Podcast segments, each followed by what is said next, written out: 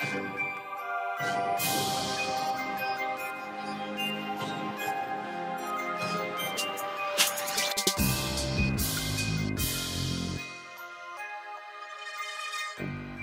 everybody, this is the man on fire, John Sablon of john sablon dot com, welcoming you to another segment of True Faith Real Talk.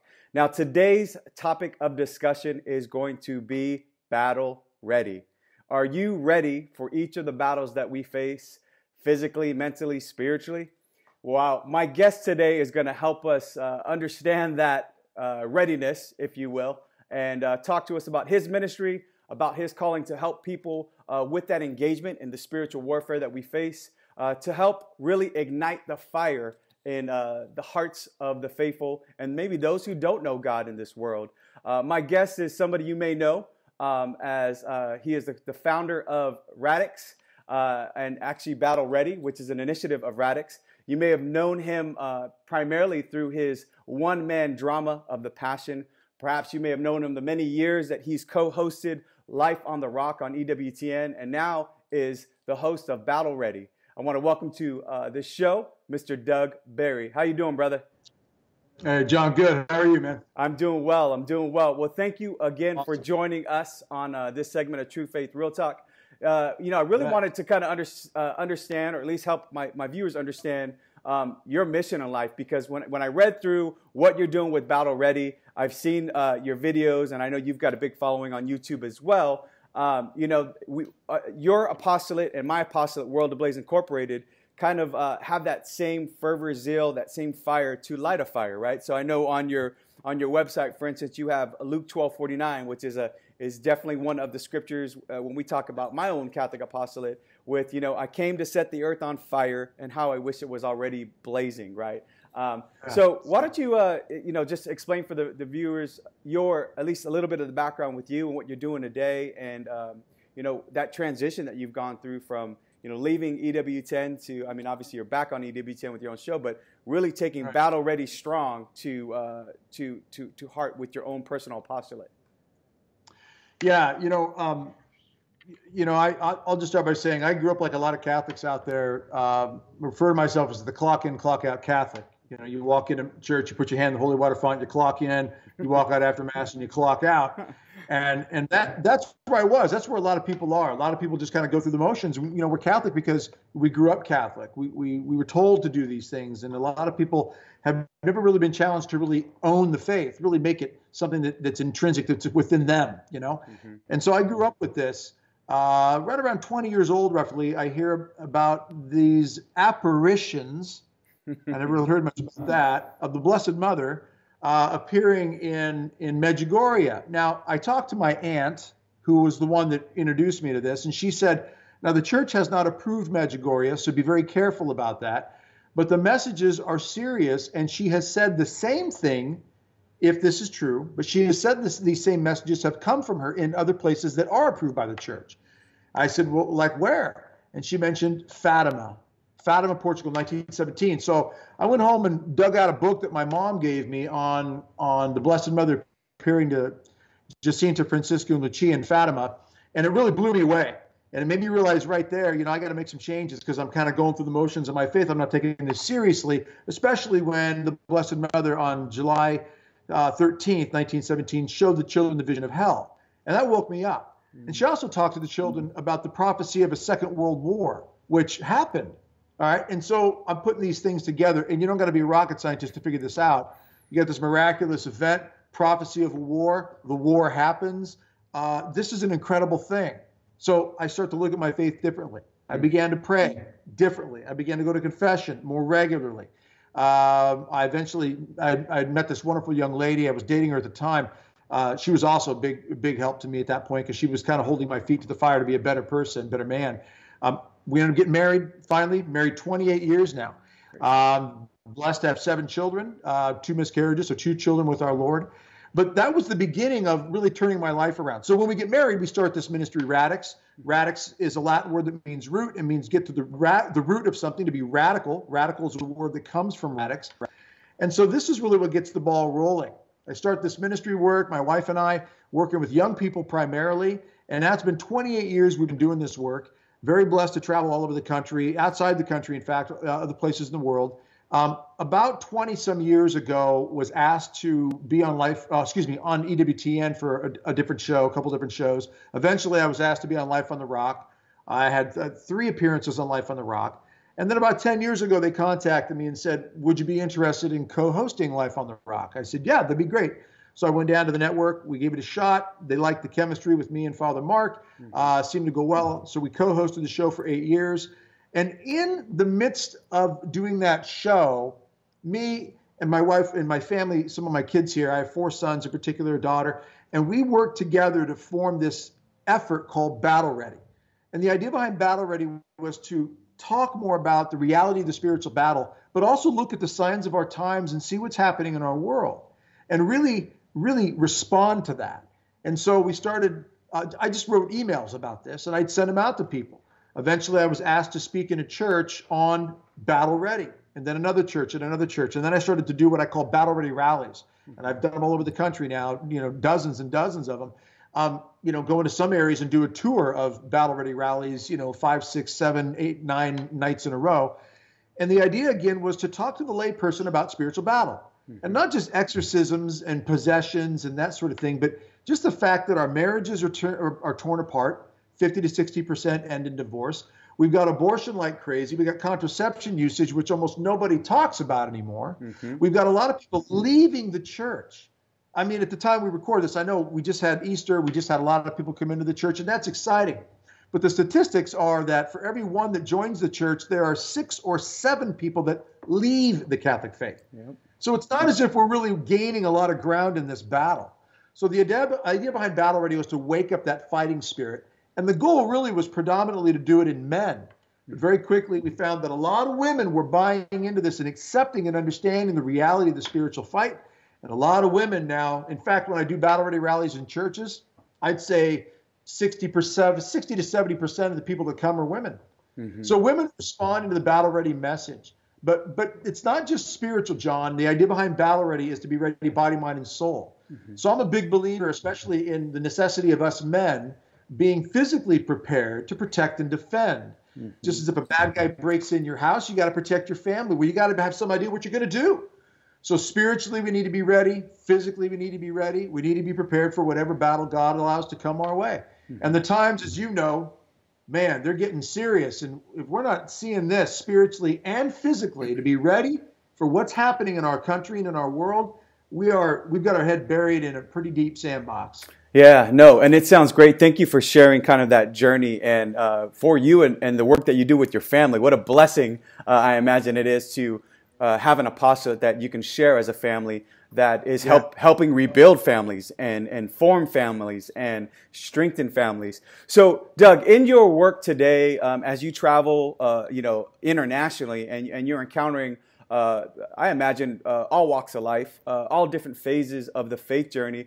What do you what do you see out there as some of the biggest challenges um, in the in this spiritual battle, uh, whether that be um, mind, body, or soul? First thing that comes to my mind with a lot of the people that I meet, one of two things. One, a lot of people have just taken this so lightly, so carefree. We've kind of come to this, this thought process that as long as we're decent people, and mm-hmm. decent is defined by your own personal interpretation. If you're a decent person, when you die, you're going to go to heaven. You simply trickle into heaven. Everybody pretty much is okay, as long as we're not really, really, really bad.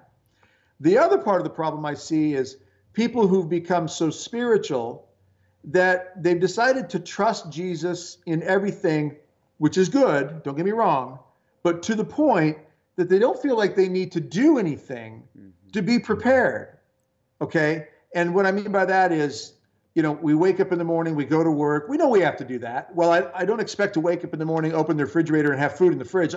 It's got to get there somehow. Mm-hmm. I mean, God's going to provide, but he wants me to do my part. I got to work. I got to go to the store. I actually have to walk into the store, you know, buy the food, come home, put it in the fridge, you know, cook it. I, I've got to do this. This is part of the equation.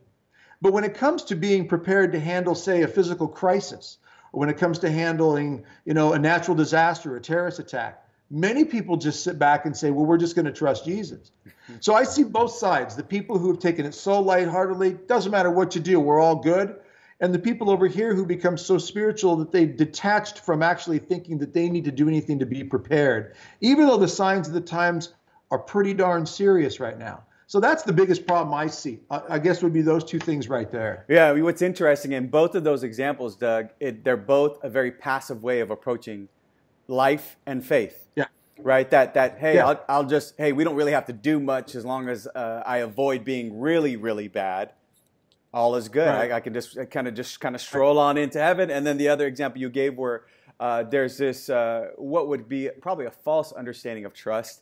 Um, well, I'm just going to trust everything and not feel like I have any stake in the game, right? That I sure. have any effort um, in, in the redemption uh, aspect, right, of, of our Lord's suffering here on earth, and for us to help other souls encounter Christ.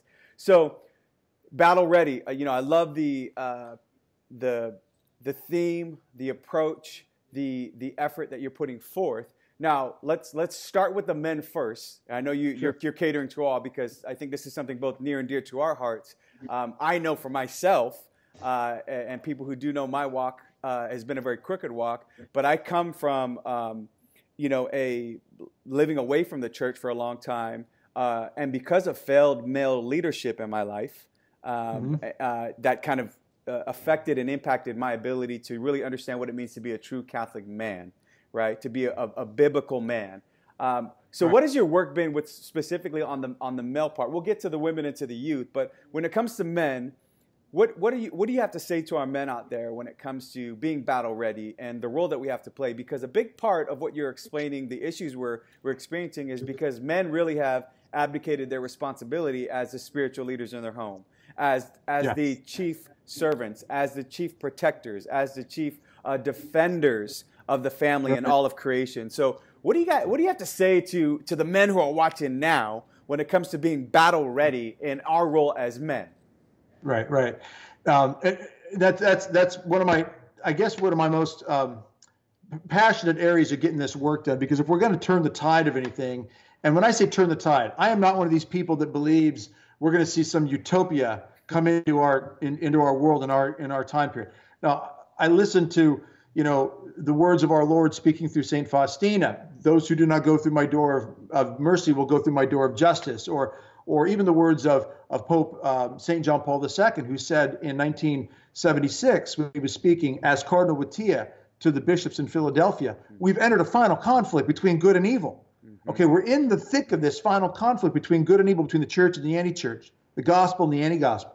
And he says, God has called us to take this up with, with courage.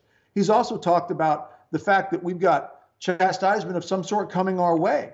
And while we can't eliminate it, we can alleviate or mitigate it with our response. So in other words, we've been told that we're, we're in the thick of the battle right now. Mm-hmm. So I'm not one of these who believes that we're going to have some utopia come down. So when I say turn the tide, I don't mean we're going to fix everything. I'm talking about family by family, soul by soul, individuals. We've got to get after as many as possible. So what I say to men is this, you know, you've been given a a platoon, if you want to call it that, a family, all right? If you're a priest or a bishop, you've got a whole parish or a diocese, you know, that you're in charge of. But if you're a husband or father, you've got a platoon. These are your soldiers that God has entrusted to you. You've got to serve them. You've got to train them. You've got to work with them, body, mind, and soul. You've got to help them understand accountability and discipline and mercy. You know, the father's in a position. He's the domestic, in the domestic church, he's Christ. He's the head of the domestic church. He's the one that's been given that role to lay his life down, but also be that chief defender, as you said. Mm-hmm. And this is something that is natural. It's innate within us. So I like to say this to men, look, it's built within us predominantly, primarily. It's there. If you're a good man, if you're a decent man at all, even if you're not a really spiritual man, but you're a decent man, and you're walking down the sidewalk and you see a building on fire and people are screaming for help, a decent man's going to run over there and try to do something, all right? If it's someone that you love, though, your loved ones in particular, wife, children, you know, and so forth, family, friends, you're really going to throw yourself into this. Right? It's, it, it drives us. So again, even if you're a decent man, that that love's going to make you want to do something on a natural level. We would understand that. Mm-hmm. So a couple things there. Number one, make the relation to the spiritual, because spiritually we be, we need to be the same way. Men, we need to be the ones that understand that if my loved one or anybody in general is in, in trouble, I should want to spiritually help them, but especially my loved ones. I need to recognize the spiritual attacks that are coming. They're, they're obvious, the world, the flesh, and the devil. Okay, we see pride, greed, envy, lust, jealousy, gluttony, sloth, you name it. All the seven deadly sins and more are out there. Okay, this is something we all battle daily. On the natural level, back to that for a moment, if I, if I know that I'm supposed to protect, that means I have to have an idea of how to protect. Mm-hmm. So I do a lot of talks with men in, in parish mission stuff. I do a lot of a lot of men's retreats, a lot of uh, a lot of conferences, men's conferences around the country. And one of the questions I ask is, okay, man, how many of you would would fight for your family? Oh, yeah, I'd fight for my family. Ah, that's great. Who who would die for your family? Oh, yeah, I'd die for my family. But the goal is to not die. Okay, I mean, if a bad guy breaks in my house, or a couple bad guys break in my house, I would fight for my family. You bet. I'll go through a wall for them, mm-hmm. all right? And I would die for them. But if I die, then my family's exposed. Now they're in trouble because I'm no longer in the fight. So the best thing is that I have the desire to be and the will to fight for them, but I have the skill. I have the ability, the understanding, the capability to do it, all right? Which means I have to have the responsibility to train myself, mm-hmm. to learn how to fight. Learn how to either hand-to-hand combat or firearms, pepper spray, baseball bat, whatever it is. I have to have an idea on what I'm going to do, how I'm going to be able to do it. Same idea spiritually. Gentlemen, we have to be not only aware of the reality of the attacks that come at our loved ones, but we have to have the training and the ability to know how to respond. I need to know the power of the rosary. I need to know the power of holy water, the brown scapular, the power of the sacrament of confession, Holy Eucharist, calling on the Blessed Mother's intercession, you know, patron saints, uh, you know, guardian angels, you name it.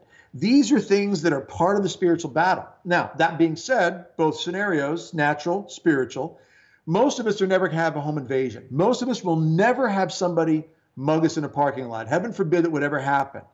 But if it does, we should be ready. And we would understand that makes sense. Most of us are never going to have a fire in our homes, but we have smoke detectors and hopefully a fire extinguisher or two or three in your home just in case. Mm-hmm. And you've taught your kids, your family how to get out. If not, we need to be doing that. Mm-hmm. But all of us have spiritual attacks. All of us have the threat of spiritual fire, if you will. Every day of our lives, we have to, again, wrestle with pride, envy, greed, selfishness in general. All these things are always present. Sometimes they're stronger depending upon chapter of our life or our decisions and what we're doing to set ourselves up for the for the fall. I mean, we we try to sniff out with unhealthy curiosity our own problems a lot of times, you know. Mm-hmm. But we need to be training ourselves, men, physically and spiritually, to handle whatever threat may come our way, so that we can fight to the best of our ability for our loved ones. Mm-hmm. And I would say this too, John, as men. Now, we've never met personally, and it's the first time we've met, I think, even through Skype here. Mm-hmm. But if we're of the same mindset of, of Catholic manhood, th- I would want to know, and I would want you to know, I would want you to know that if your family ever ends up in my care, I'm, I'm the type of man that I'm going to pray for them. I'm going to, I'm going to, I'm going to make sure they have, have sacraments. I'm going to, I'm going to do what I can to take care spiritually if, if they end up in my care for some reason. Mm-hmm. And I would fight for your family as well. Mm-hmm. And I would want to know you do the same for mine. And if we have that mindset as Catholic men, mm-hmm. if we treat each other as men and our families that way, imagine the, the type of communities we could have and the society we'd have, to know that when I'm on the road traveling and my family gets up against the wall for some reason, something turns sideways in their life, I've got men in this city that I know, the drop of a hat, they'll protect my family, they'll fight for them, they'll be there for them. That's the type of men we need to be. Mm-hmm. But I know some of these men that would fight for my family, they know how to fight, all right? And that makes me feel good too, spiritually and physically. I know guys that would show up. If I made sent a text out, I'd have five guys show up out here armed, and I mean rosary in one hand and an A R fifteen in the other. I mean, they would be ready to defend and protect. Mm-hmm. And that's the type of men I think we need to be. That's the type of manhood we used to have, mm-hmm. much more so in the history of our church. Yeah. So if you think about the connection between the spiritual and the physical, because, you know, we're hearing that the mind, body, and soul piece, what, yeah. how, why are they connected? Because some people may have a different opinion than I agree with you now. Right, that I think we need to have a balance, that all of them matter. Most, the most important of all of them, of course, is the spiritual health, sure. the spiritual uh, vigor, right? But Why the why the physical piece? Because you're bringing them both in, in, in both hands. How are they connected, Doug? Is is it is it through uh, the very art and discipline of that? The fact that you can, uh, uh, uh, you know, through self mortification. Is it through uh, living chastely, right? Being able to tell yourself no uh, and deny uh, perhaps a good for a higher good. Is is that what we're getting at? Uh, aside from obviously the, the basic uh, understanding of just learning how to protect yourself, learning how to protect your family, learning how to to uh, put the things in your home and the things physically that will will protect our family, uh, whether we're here or not here. Yeah. Well, the connection to me is is it, it's so simple and so obvious mm-hmm. that that's why I like to approach it this way. That I know when I walk in the house, if I've got a good roof over my head and I've got doors that close And, and lock in case there are there's something evil that wants to get in. I've got uh, I've got walls that are insulated. I've got a furnace that's kicking on the heat. I mean, I live in Nebraska. You know, we got to have heat out here. We get some pretty cold days. You know, I mean, all these basic, obvious things that we know make perfect sense to me have a direct correlation to the spiritual life. Yet, twenty-four seven, three sixty-five, the spiritual life is is this ongoing battle. The devil's always looking for an in, okay? And as I, one exorcist that I, that I know who said, look, the devil's not under every rock, but he's under every other rock. In other words, we have a constant battle with spiritual elements that are trying to destroy us, which is why when we pray the Hail Mary, we pray at the end of the Hail Mary, pray for us now and at the hour of our death, because between now and the hour of my death, whenever that is, this attack goes on.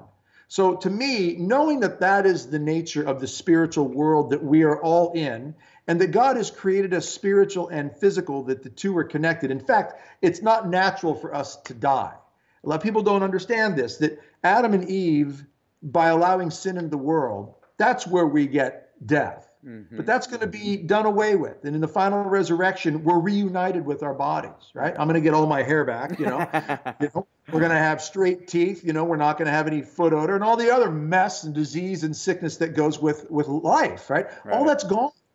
All right. Now, if we're on the downside of that, we're on the negative side, the side of hell, then we're reunited with a pretty nasty representation of, or not representation, but a pretty nasty physical aspect of who we are. That's going to be a problem. But on the on the good side of things, if we're resurrected on the side of Christ, things are going to be sweet. They're going to be awesome. Mm-hmm. But because it's not natural for us to be apart from our bodies, that that's not God's original design, we're going to have that back. But in the time that we're in this, you can't deny and you can't separate the two out. Mm-hmm. One does affect the other to a large degree. In fact, I would hear this oftentimes when I would go to confession to a particular priest, used to be here in Lincoln, where I live. He would say this, uh, in confession, you confess your sins, and oftentimes he would say, how much water have you drank today?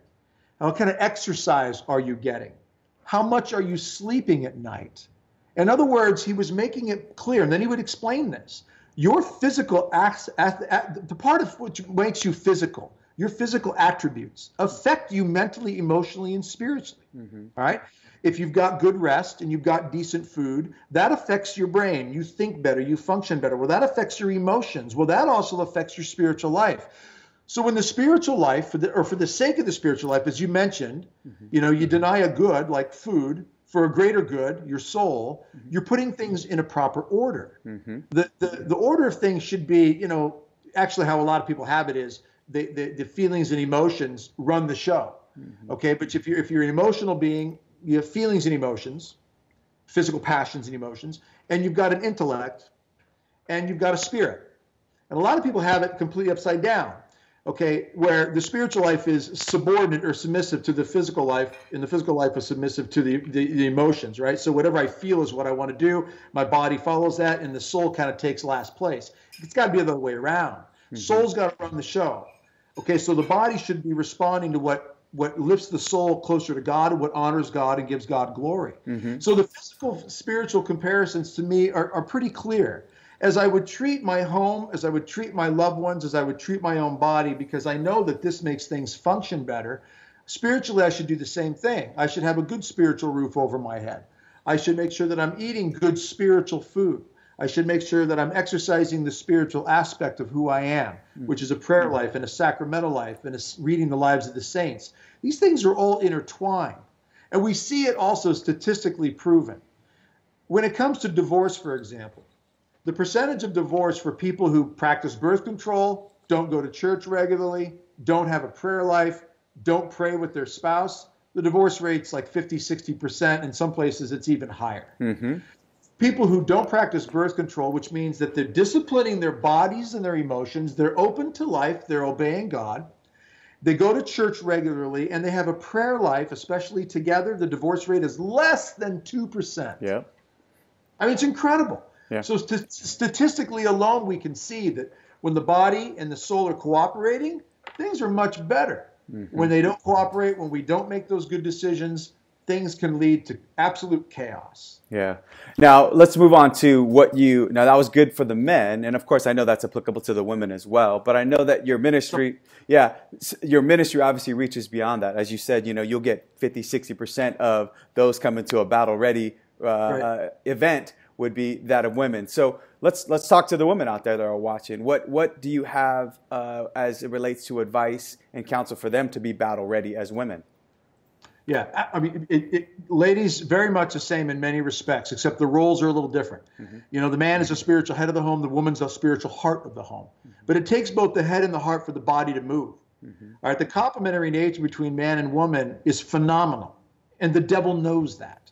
So for women to realize that your role to be the heart of the home, the heart of the domestic church, to bring a nurturing aspect to that church, which everybody needs, okay, is, is essential. And because the devil knows this, he'll try to undermine this.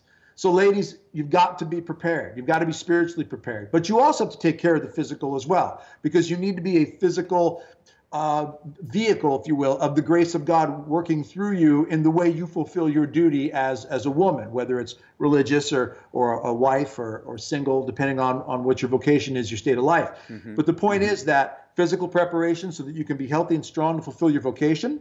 You're thinking clearly, which means, you know, we should all, male, female alike, we should be eating decent, we should be exercising somewhat. It helps us physically, which affects our vocation. Mm-hmm. Okay, I'm going to serve my family better. My wife serves the family better if she's taking care of herself. That, that's an obvious one.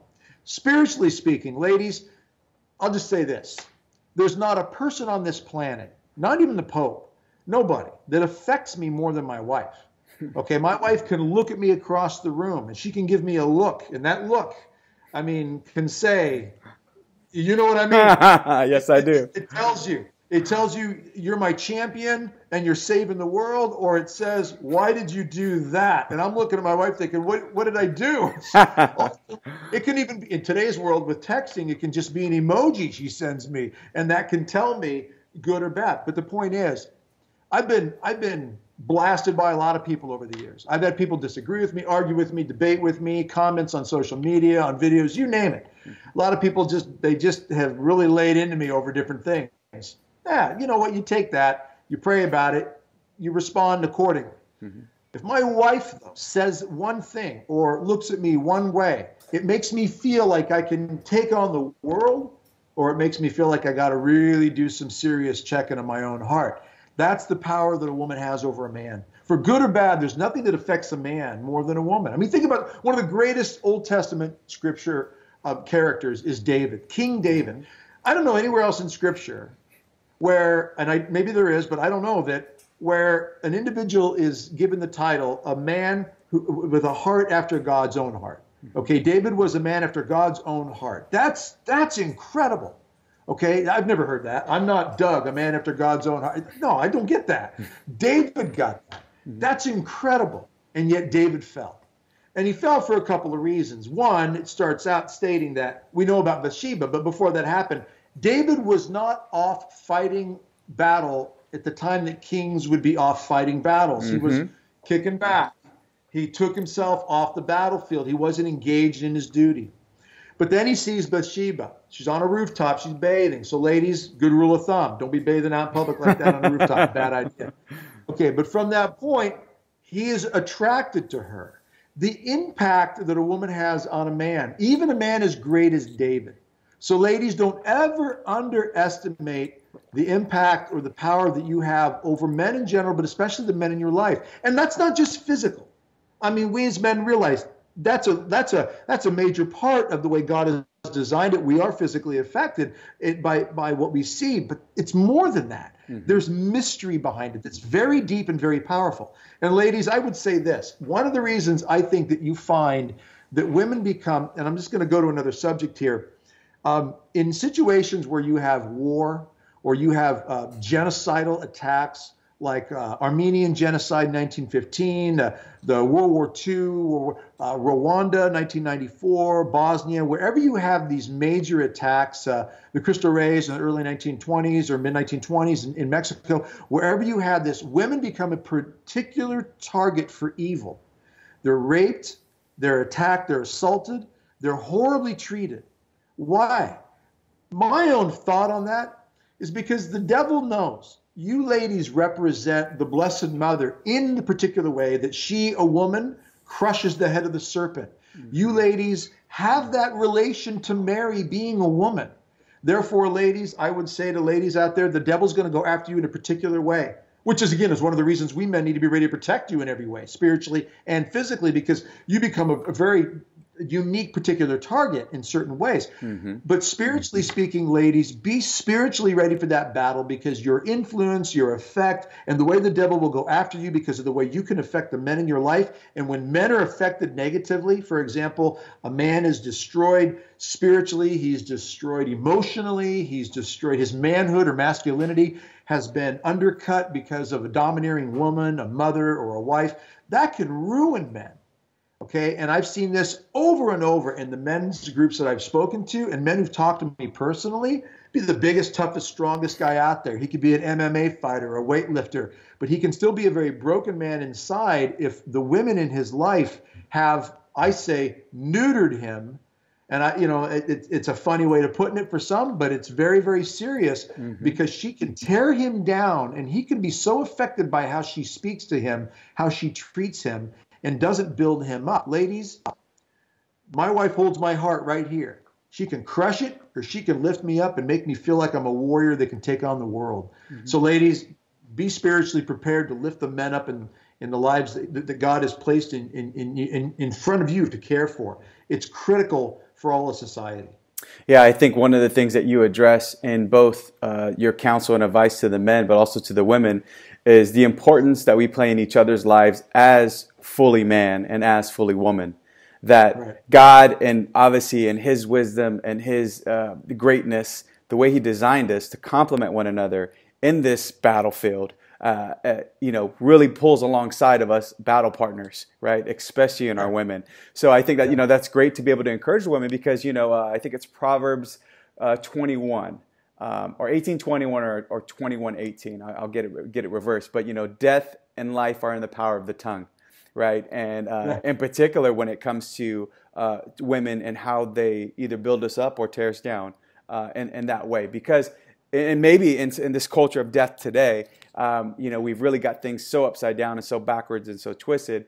I think men and women don't realize the importance that we play in each other's lives. And so I think that's, you know, wise words there. Now, let's move to that one, uh, that one element that, and we know one demographic that you spoke to as far as those leaving the church, in particular, our youth and our young people out there. Because I know that's how you, you and your wife started out. When you, when you first started out Radix, that's who you're primarily ministering to. In the world we live in today, we know the future of the church. Uh, are, are reigniting and reintroducing um, the, the, the, the faith of which many are leaving um, to these young people. So how do we approach this problem that we're seeing with our youth leaving? You know, we know, we know fifty percent of people that, that are, are born Catholic leave, and, and seventy-nine percent of them that do leave do between the ages of eighteen and twenty-three. And they're a difficult group to get our finger on uh, as far as, because they're the ones who are, are being hit with the all you got to be is a good person, everybody goes to heaven, there really isn't a hell, sin doesn't exist, um, moral relativism is moral relativism is rampant. What do we do to better reach our youth, given what you've experienced in your many years of, of, of doing uh, battle? Yeah, I tell you, you know, it, it is a very difficult area. In fact, I, I just saw a report yesterday that um, in evaluating European, you know, countries and nations over there, that the percentage of young people, and I forget which one of them it was, um, uh, I didn't even want to say for sure, um, you know, they, they looked at like fifteen over there in Europe, different different uh, nations, and they they found one of them, ninety-five percent of young people, young adults, do not identify with any religion whatsoever. Wow. ninety-five percent. I think the U K, I mean, England, it was around seventy, roughly seventy percent do not claim any religious affiliation. I mean, the numbers are horrific. Mm-hmm. Uh, in America, it's not a lot better. It's a little better still here, but not a lot. Roughly only twenty percent of Catholics go to Mass in the United States faithfully. Mm-hmm. All right. Um, you know, back in nineteen fifties, that was roughly eighty percent.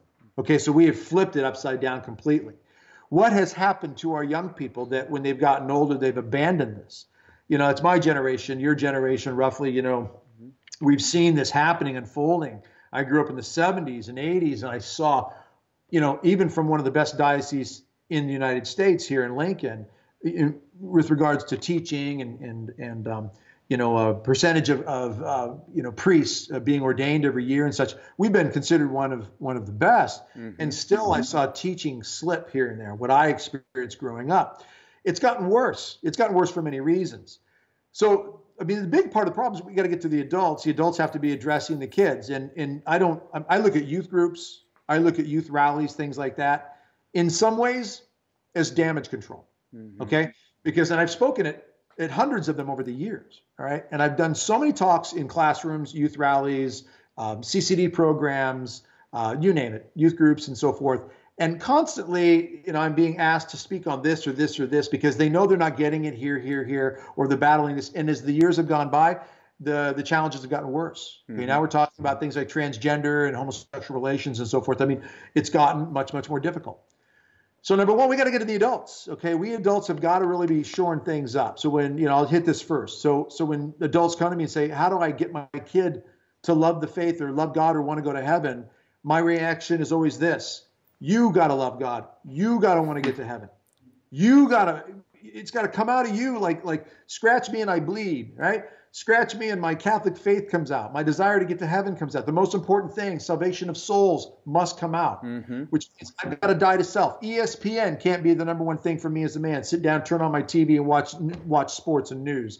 I've got to make sure that my family sees me throwing myself into taking care of my soul and the souls of my loved ones. So we parents, first and foremost, have got to be in love with God. And that doesn't just happen. And it's not a pill you take that just all of a sudden transforms. It's grace of God working through us, but we have to cooperate, and we cooperate by, by showing God that, that we're open to it, mm-hmm. right? We're going to the sacraments, we're praying, we're reading, but we're also paying attention to what's going on in our world. And we're cutting the things out that are interfering with the relationship with God. Yeah. So that being said, what do I say to young people? If I'm talking to young people directly, I like to hit them straight between the eyes with, what are you looking for? What do you want? Because the one thing that you want that's no different than anybody else fifty years ago, one hundred years ago, five hundred years ago, everybody's looking for some sort of peace, some sort of inside the head and the heart, some sort of, I don't even want to say joy, some sort of happiness though. Okay, joy is a, a funny thing. Yeah? What is joy? Is joy this, yay, or is joy this, you know, how do you have joy when you're going through martyrdom? Uh, it's a whole different level, mm-hmm, all right? Mm-hmm. So when you're talking to young people, what are they looking for? They want to be happy. Uh, that's why we play video games, right? That's why we party with our friends, right? That's why we, we, we do the things that we want to do because we think it's going to make us happy. Mm-hmm. And temporarily, we might feel happiness or enjoy some sort of happiness. I say, okay, you go to a movie. You're in the theater for two hours, give or take. What are you thinking? Oh, I'm in a world. I'm... I'm kind of locked in, I'm happy. Okay, you're at a baseball game or a football game or a dance with your friends or a concert. For those few hours, you feel some sort of stimulation that you you determine as or define as happiness or, or peace or joy or something positive. And they'll agree with that. Okay, I tell them, okay, tell me this. How many of those things go on? Well, none of them. Do they all end? Yeah, they all end. Everything ends. All that ends. And when the last note is played of that song at the concert, the fun of that concert's over, okay, so to speak. It's over with. So what do you look for next? You look for the next concert or the next game or the next party or the next, you know, thrilling adventure, the next ridiculous, stupid sort of challenge that they give you, like these stupid Tide Pods or whatever it is. Right, right. Because we're all looking for some thrill, some adrenaline rush, some we define as happiness, right? Mm-hmm. But the point is, I like to tell them, all of that ends. And then I say, you tell me when you look at adults out there who've lived this world of one thrill after another, one relationship after another, okay? Date, breakup, date, breakup, marry, divorce, cheat on your spouse, marry, divorce, uh, you're getting drunk here, you're doing drugs here, whatever it is, tell me where that ends up. And we give list, you can give a list of names of, of the chaos and the train wrecks. And then you ask them point blank, your friends that have been living this thrill after thrill type of life, are they happy, really happy? Why is the suicide rate among adolescents and teens higher than it's ever been? Why is the addiction rate higher than it's ever been? Okay, if all the dating breakup or the promiscuous premarital sex sort of stuff, if all that works and makes everybody so happy, why is it leading people to so much misery? And then look at these young people point blank and, and, and ask them, tell me that you don't know people who are living miserable, but they're doing all these things. I've done this in high schools. I've done it in conferences. I've done it for fifty kids, and I've done it for five hundred kids, one thousand kids, and you can hear a pin drop. You know, recently in Kentucky, spoke at a Catholic high school, five hundred, roughly five hundred students. And I went through all this with them, and I told them about my own situation. My father was an alcoholic. No. My father's dead. I said, you know when he started to drink? In fact, my father died twenty-six years ago. My children, my oldest, my daughter, who's twenty-five and married, she's never seen her grandfather. Okay? Why? Because my father made choices, and I tell them all, when he was your age, when he was sixteen, seventeen, eighteen. And I asked him years ago, before he passed away, you know, about six months before he passed away, I said, Dad, when did you start drinking? And he said, I was hanging out with my buddies in a small town. After a baseball game or a football game, we'd go out on a dirt road, we'd open up a case of beer, and we'd drink. And that's how it got started. And because God wasn't in his life, and the beer and the friends were, that's the direction it went. And so again, say to the young people, and I, I painted this picture to everybody in Kentucky, and I, you could have heard a pin drop. I said, because some of you in this gym right now, you're already doing the exact same things that my father did that resulted in him becoming an addict and dying from it. I said, you're setting yourself up for destroying people's lives, wives, husbands, children, friends, fellow employees, parents are going to be crushed because of decisions that you're starting to make now. You might think you're clever because they're not seeing it. You might think you're bold because you'll challenge them to their face over this. But I'm telling you, you're setting up for a lot of pain and hurt for you and for others. And that's just on a natural level. Yeah. Take it to the spiritual level, and then we talk about the reality of what is actually sinful, what about God's mercy and love. And a lot of them, they don't know God's mercy and love. They don't even understand what that means because they haven't been raised with it in today's society, like, you know, fifty, sixty, seventy years ago when it was more common. So it's become more difficult to convey that. So I like to try to hit them on the natural level first.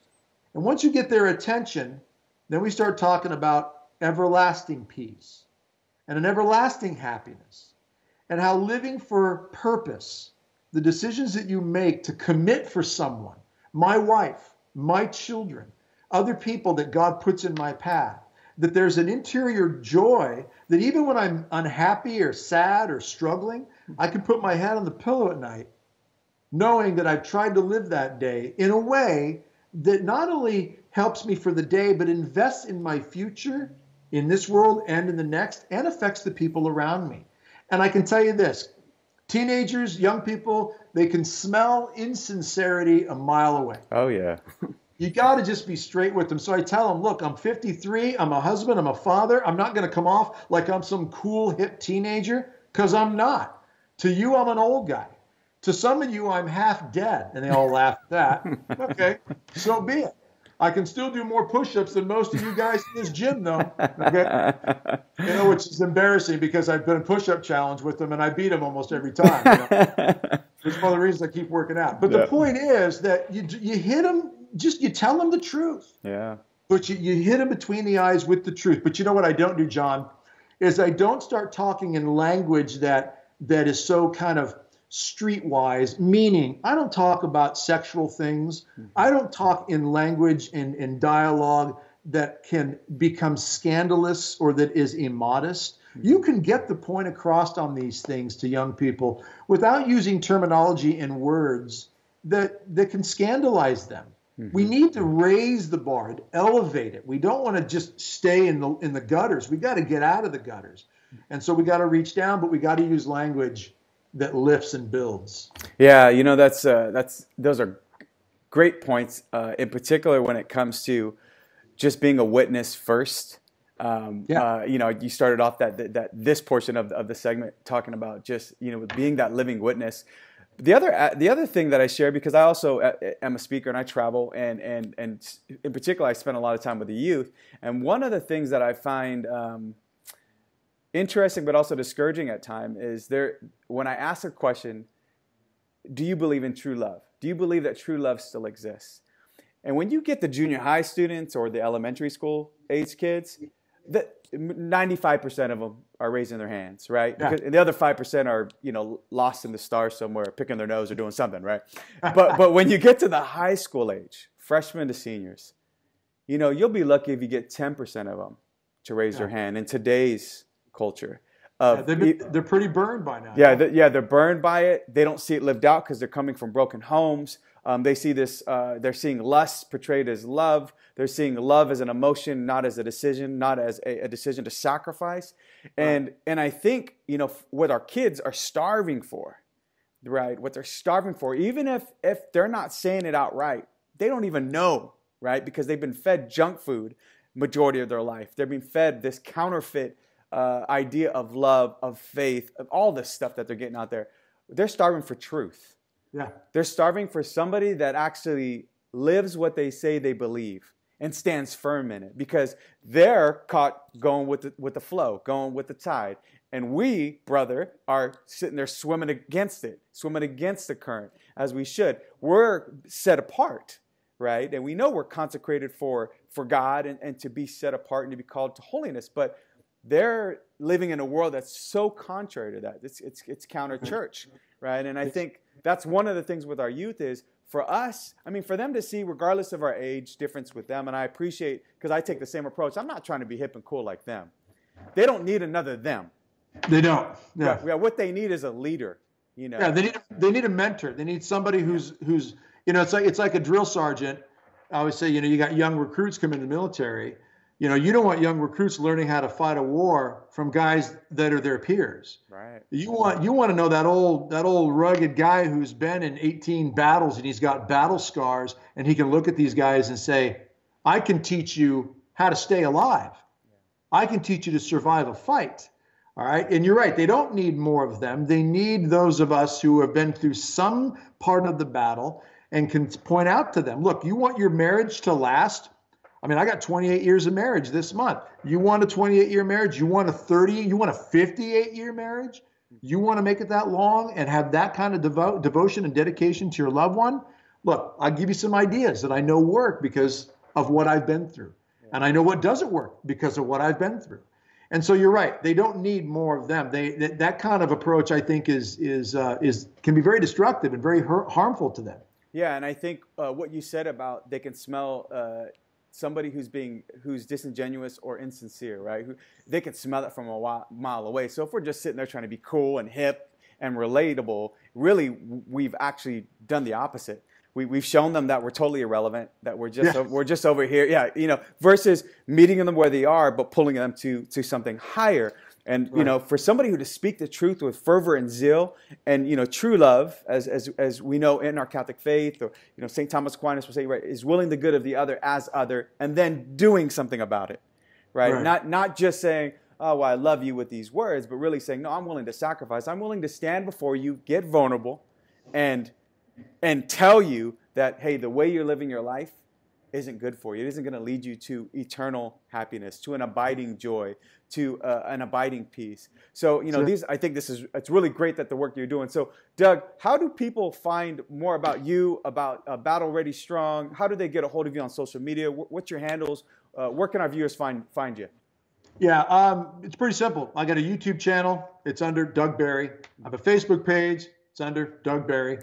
I have another Facebook page under Battle Ready. There, we, we pretty much post the same thing on both of them. Mm-hmm. um, uh, our website is battle ready strong dot com. So battle ready strong dot com is website. Mm-hmm. Doug Barry YouTube, Doug Barry Facebook. uh, doug barry dot radix Instagram, but you can find that out if you go to some of these other places. All of our videos, we always uh, add the tags, you know, how to do Instagram and so forth, you know, how to follow us here and there.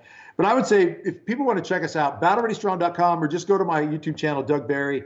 Um, you know, that you know, information is on there, to or follow the Facebook page, Doug Barry. Okay. Um, that's with A, B A R R Y. So that's probably the best way to get a hold of me.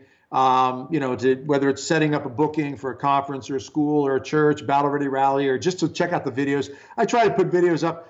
I struggle with, depending on my schedule. If I'm on the road, it's hard. When I'm when I'm off the road, I try to get one or two up a week, uh, you know, and I hit a variety of subjects.